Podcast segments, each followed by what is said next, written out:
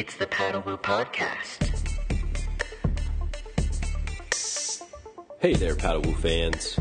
Thank you for checking out and tuning in to the Paddlewoo Podcast. Today is July 4th, so happy 4th of July to all you folks in the United States.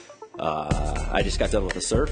It was super fun. A uh, little south swell showing up, a little bit head high, offshore winds.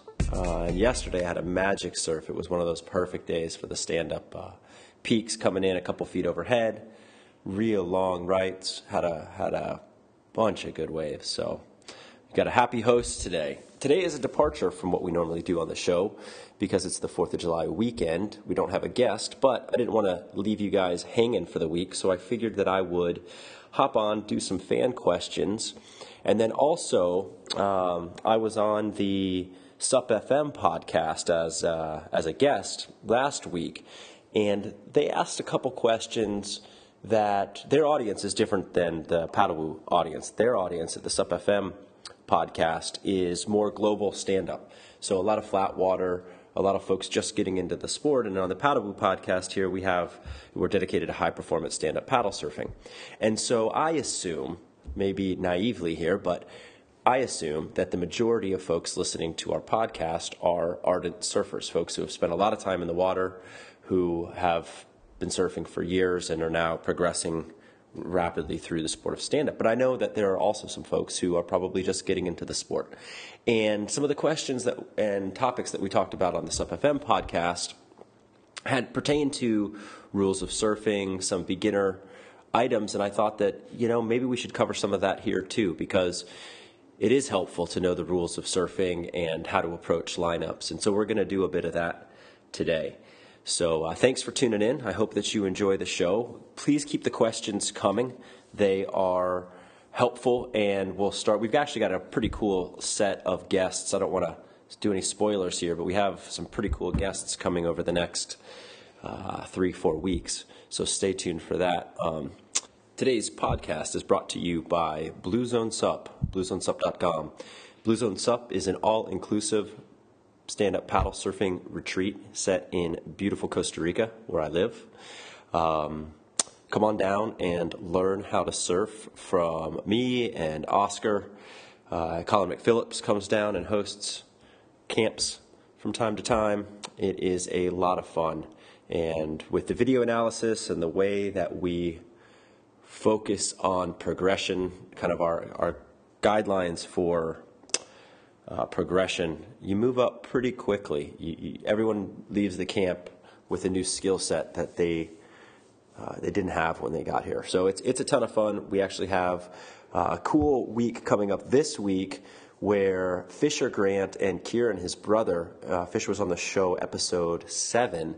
Uh, they're going to be down here in Costa Rica surfing for the next week. We're not doing a camp; it's just for media but we've got a big swell coming. The swell that just uh, ran through the Indian Ocean and now blasted Tahiti uh, and Fiji is going to light us up starting Thursday and Friday. And the boys, the Grant boys, are going to fly in here um, Tuesday, and so we should be ready to get some incredible footage. So stay tuned to paddlewoo.com for that footage. So that's uh, that's pretty cool. And also something of note that uh, if you guys didn't know it, the Paddlewoo podcast now it has been featured on Stand Up Journal, and Stand Up Journal's been great. Adam, and the guys over there, I love those guys. They've been huge in helping.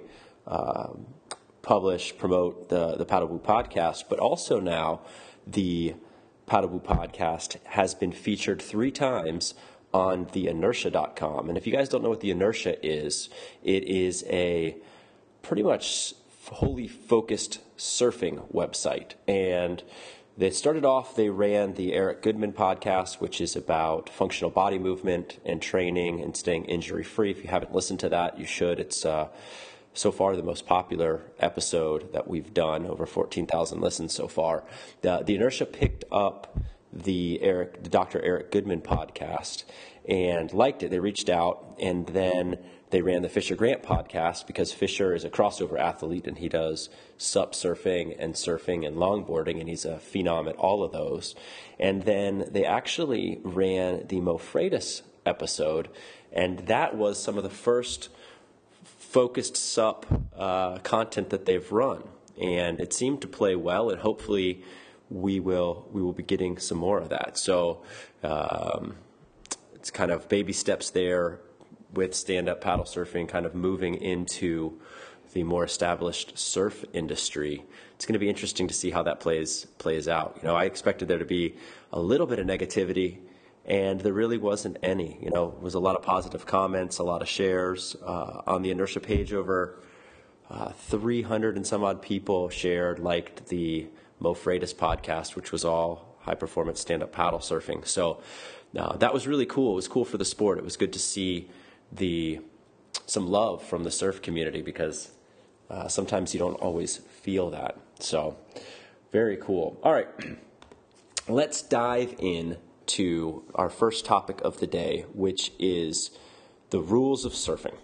And uh, some of you guys are going to probably just run by this in the show notes. If you're if you already know all this, just you can feel free to jump ahead. I will have um, our next topic, which will come up to some fan questions, which will be of interest. But if uh, you already know the rules of surfing, feel free to jump ahead.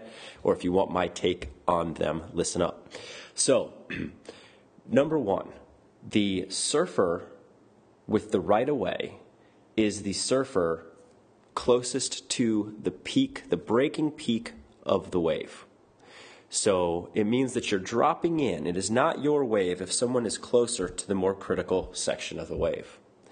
Now, where it gets a little bit interesting on a stand up is that a stand up can actually catch a wave before, especially a larger stand up, can actually catch a wave before a prone shortboarder can, even if the stand up paddle surfer is out of position.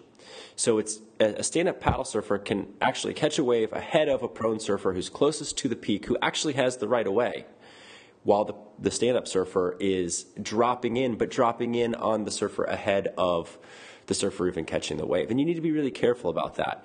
Uh, where it gets a little tricky is if you're taking off on the shoulder on a stand-up and then you're already turning back kind of going off the lip and around the surfer. That's a little bit more of a gray area and probably shouldn't be trying that or or uh, it might be frowned upon a little bit, but um, the surfer who's closest to the peak has the right of way. Now, when you're paddling back out, uh, especially on a stand up, because you cannot control your board in white water most of the time. If you've got a little bit bigger white water coming through, you're not going to be able to control your board, uh, especially if you're riding something over, you know, eight or nine feet.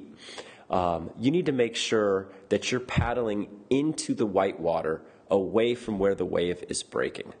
Uh, as a surfer, one of the most frustrating things is to catch that wave you've been waiting for for 20 minutes and to drop in and have someone on the inside who's paddling back out. Instead of paddling into the breaking wave, they paddle out onto the shoulder, and then you've got nowhere to go. It's also a very dangerous situation because uh, when you paddle in front of someone, you're in the line of of uh, of being hit by their surfboard, and that's not good. You never want to be hit by a surfboard. That's not fun.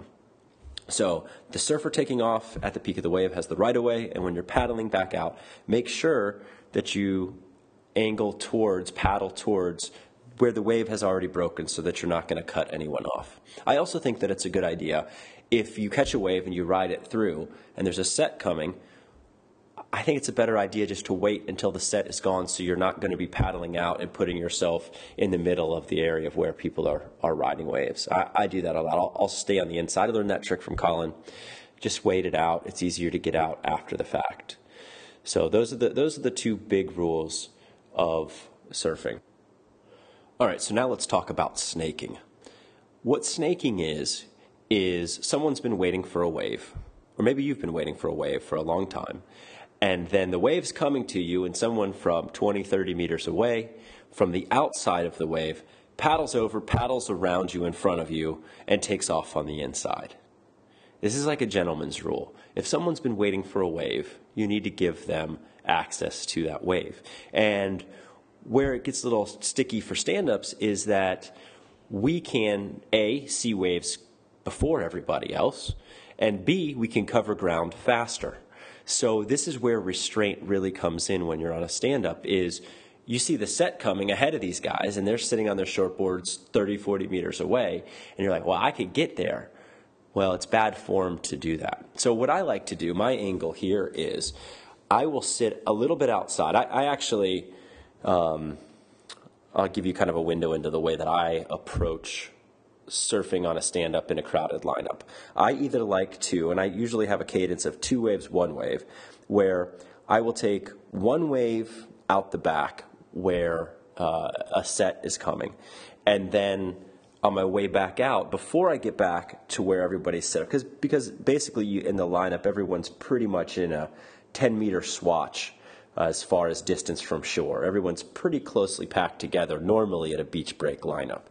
And so what I'll try to do is I'll try to catch one wave outside of everybody, ride through the lineup, and then I try to catch one or two waves in front of everybody. So I'm trying to only pass through the lineup back out to the main peak every three waves that I catch. And that seems to, to work fairly well. Um, it's more difficult to do that at a heavier beach break where you can't sit on the inside. But when you're sitting at a uh, more mellow beach break, you can do that. And it's a great way to maximize your wave count without anyone getting upset in the lineup. I also really like to work a lineup to where I'll catch a wave, go right, paddle back out, still going the same direction. So for me, it would be south on the beach. Uh, and work my way down the beach and then try to work my way back up. So you're never taking waves off of the same surfer uh, too many times. Because even if you're following all the rules on a stand up, people are going to perceive that you're doing something wrong at times because you're more visible and there are some advantages to being on a stand up. So um, now, when I'm waiting out the back of a wave, uh, when I'm waiting out the back for a wave, I like to spot sets and call them out, especially for my friends. So I'll usually surf near a couple buddies of mine who are surfing on shortboards. And if I see a set coming, I'll point out where the set's coming and give them first right on the first wave or two of the set. And this is a good tactic, especially if you're surfing in the same lineup all the time, to ingratiate yourself with the local surfers. And so they see you as a value add instead of a, uh, a negative in the lineup. They're actually catching more waves. And there's a couple guys here that uh, have told me they like surfing by me on the stand up because they get better waves. So I think that's, uh, that's pretty cool. So by being conscientious and respectful of the surfers around you, you really minimize that level of uh, possible animosity that can be generated from riding aboard with such an advantage in the lineup. Okay, now before you ever should surf in a crowded lineup on a stand up, you should be able to be fairly competent in the water, paddling and catching waves by yourself before you surf around other people. You have to understand that surfboards can be weapons when they have the power of a wave behind them. I mean, if you take an average 15 pound, probably 16 pound, you know, nine foot stand up, there's a lot of inertia in that board when it is traveling at, you know, the average speed of a wave, you know, 15 miles an hour, whatever it is. Um, so you have a responsibility to the people around you to be in control of your board and your paddle for that matter. And having a paddle in your hand makes it more difficult to control your board because you don't have access to both your hands the way you do on a surfboard. Um, in 20 minutes, I could teach almost anyone to go out and turtle roll a surfboard. So that's when you're paddling out, a wave's coming, you roll over, you grab the board on both rails, you're underneath your board, holding onto it from, from uh, from below, and you pull the nose down, and the wave washes over, and you can control your board in a decent sized whitewater. Now you add a paddle to that hand, and the board's bigger and heavier and has more pull, and it's going to be very difficult to do. So you have a responsibility before you enter a crowded lineup to have control of your board. And what I suggest is there are plenty of miles of beach. In our beach here, our, uh, where our main peak is, it's pretty crowded on most days. But if you walk 10 to 15 minutes down the beach, you can surf by yourself. And most beaches are like that. I grew up in Florida, and you know you've got spots, piers, and jetties, whatever. Those are crowded waves. Those are where the best waves are. But as you're learning, you don't need the best wave. So find a spot where you can surf with minimal effect on people around you. and one of the benefits of this is that with less crowd, you're going to catch more waves and you're going to get better faster. So surfing with less people is better for learning, hands down. And this leads directly into our first fan question on the PaddleWoo podcast's history from Bill in Florida. and Bill writes in, What is the best type of wave to learn on? Well, so ideally, you would have a little point break, which means that the wave is breaking in one direction, starting at one spot and then breaking down the line to where you can paddle out without having to go uh, in whitewater because you have a channel on the side of the wave. And so you can paddle back out in the channel and you can catch waves and practice the same thing over and over and over again. Um, as far as size, to learn to stand up, probably between knee to rib high, um, and preferably at a wave that is not breaking top to bottom. So a top to bottom wave is when the lip the, the lip is thrown, um, the, the water is shallow enough where the wave is breaking that the wave slows down fast enough to where the top of the wave is thrown, creating the barrel. Um, top to bottom waves are much faster and much more technical to surf. So if you can find a wave that's a little bit crumblier, like um, uh, Waikiki in Hawaii is the epitome of that type of wave, where it's just a long crumble uh, that's going to be the easiest wave for you to catch um, and to learn to surf on. And then Bill's follow up question to that is how do you do a proper bottom turn? Well, so let's talk about front side bottom turns because uh, that's you're going to be so front side is when your toes are facing the wave, your back is to the beach, and you have much better visibility of the wave. And on a stand up, you've probably heard it on the podcast, it's much easier to surf frontside than backside. That is a common, uh, common thought from the majority of the guests, myself included. Um, but I have been working on it a lot lately, and so been putting a lot of thought into backside surfing on a stand up. But for frontside bottom turns, what you're going to do is you're going to paddle into the wave. So, um, you know, find the peak. You're going to paddle in, and you're going to want your weight starting to move towards your toes as you're dropping into the wave. And I always, I always say it's a good thing to give at least one or two more paddles after you think that you've definitely caught the wave, because this just gives you a touch more velocity dropping into the wave. And speed is always a good thing. There are very few situations when speed is not a good thing in surfing, and basically it's just getting barreled. If the wave is running uh, slow uh, to stay in the barrel longer, you need to slow down. But that's pretty much one of the only situations that you'll want to slow down in. Um, so you want your weight starting to, uh, to to, to, to move towards your toes as you're dropping into the wave. And then as you drop the wave, you're going to want to go out into the flats a little bit. So into the flat of the wave in front of the wave. And generally, I say that it should be about equal distance in front of the wave as the wave is tall. So if you're on a three foot wave, you want to be about three feet in front of it. If you're on a five foot wave, you want to be about five feet in front of it. And then you're going to engage that rail by leaning forward. And at the same time, your hand, your, your top hand of your paddle, so the, the hand of your paddle would be your left hand if you're regular footed, is going to basically turn down, knuckles to the water, which is going to give you a nice flat blade area to lean on, to, to basically pivot on. And so, what you're going to do on a bottom turn is the paddle is going to be out knuckles down, which gives you that big flat blade, a lot of um, surface area then to, to push on the water. And so you're going to be able to put a lot more rail in the water than you otherwise would be uh, because the turn would be unrecoverable. But the paddle is going to allow you to keep that weight up, not over the board, but uh, on the paddle and on the board equally, and then the board is going to come around in the bottom turn. And so you'll weight the paddle at the very apex of your bottom turn, and then as the board starts to swing, it's going to swing back underneath your center of gravity mass, and the board will come back underneath you. The paddle will be unweighted, and then you'll come up the lip and approach either just going down the line or uh, approach the lip to do a turn, which we can talk about later. But so to do a bottom turn, weight on your toes, knuckles down, paddle out. Um, and my front arm is pretty far, or, or back arm, I should say. So my right hand going front side on a bottom turn is very far extended as I'm pushing down on that paddle, trying to get uh, the longest fulcrum I can for the bottom turn. And if you watch guys like Mo uh, in particular, he comes way down. I mean, he is almost flat.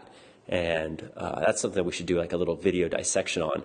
His bottom turns are pretty incredible. There's a lot of guys that are doing that too, but his just jumped out at me right now. Um, all right, now uh, from Cindy in California, we've got uh, a number of questions based on stance and paddling technique. And I might not be the best guy for answering paddle technique, but stance I can definitely talk about. So for surfing, uh, she says she's getting some conflicting advice between should she have a wide or a narrow stance while paddling, not surfing, so while paddling. Um, I have found that as boards become smaller and you become better at stand up paddle surfing, your stance becomes narrower and narrower. So, starting out, you've kind of got your feet out near the rails. Um, and then as you progress, they'll start moving. And there's a sweet spot in the smallest boards. And I find it to be very near a handle normally, very near where the balance point of uh, a board would be as far as holding it um, that kind of middle balance point on the board. So, and I generally will put my front foot facing forward, maybe a little even canted towards the toe rail of the board, so maybe even a little bit cross past the midline on the board. And my back foot falls kind of behind it to where my heels are almost lined up.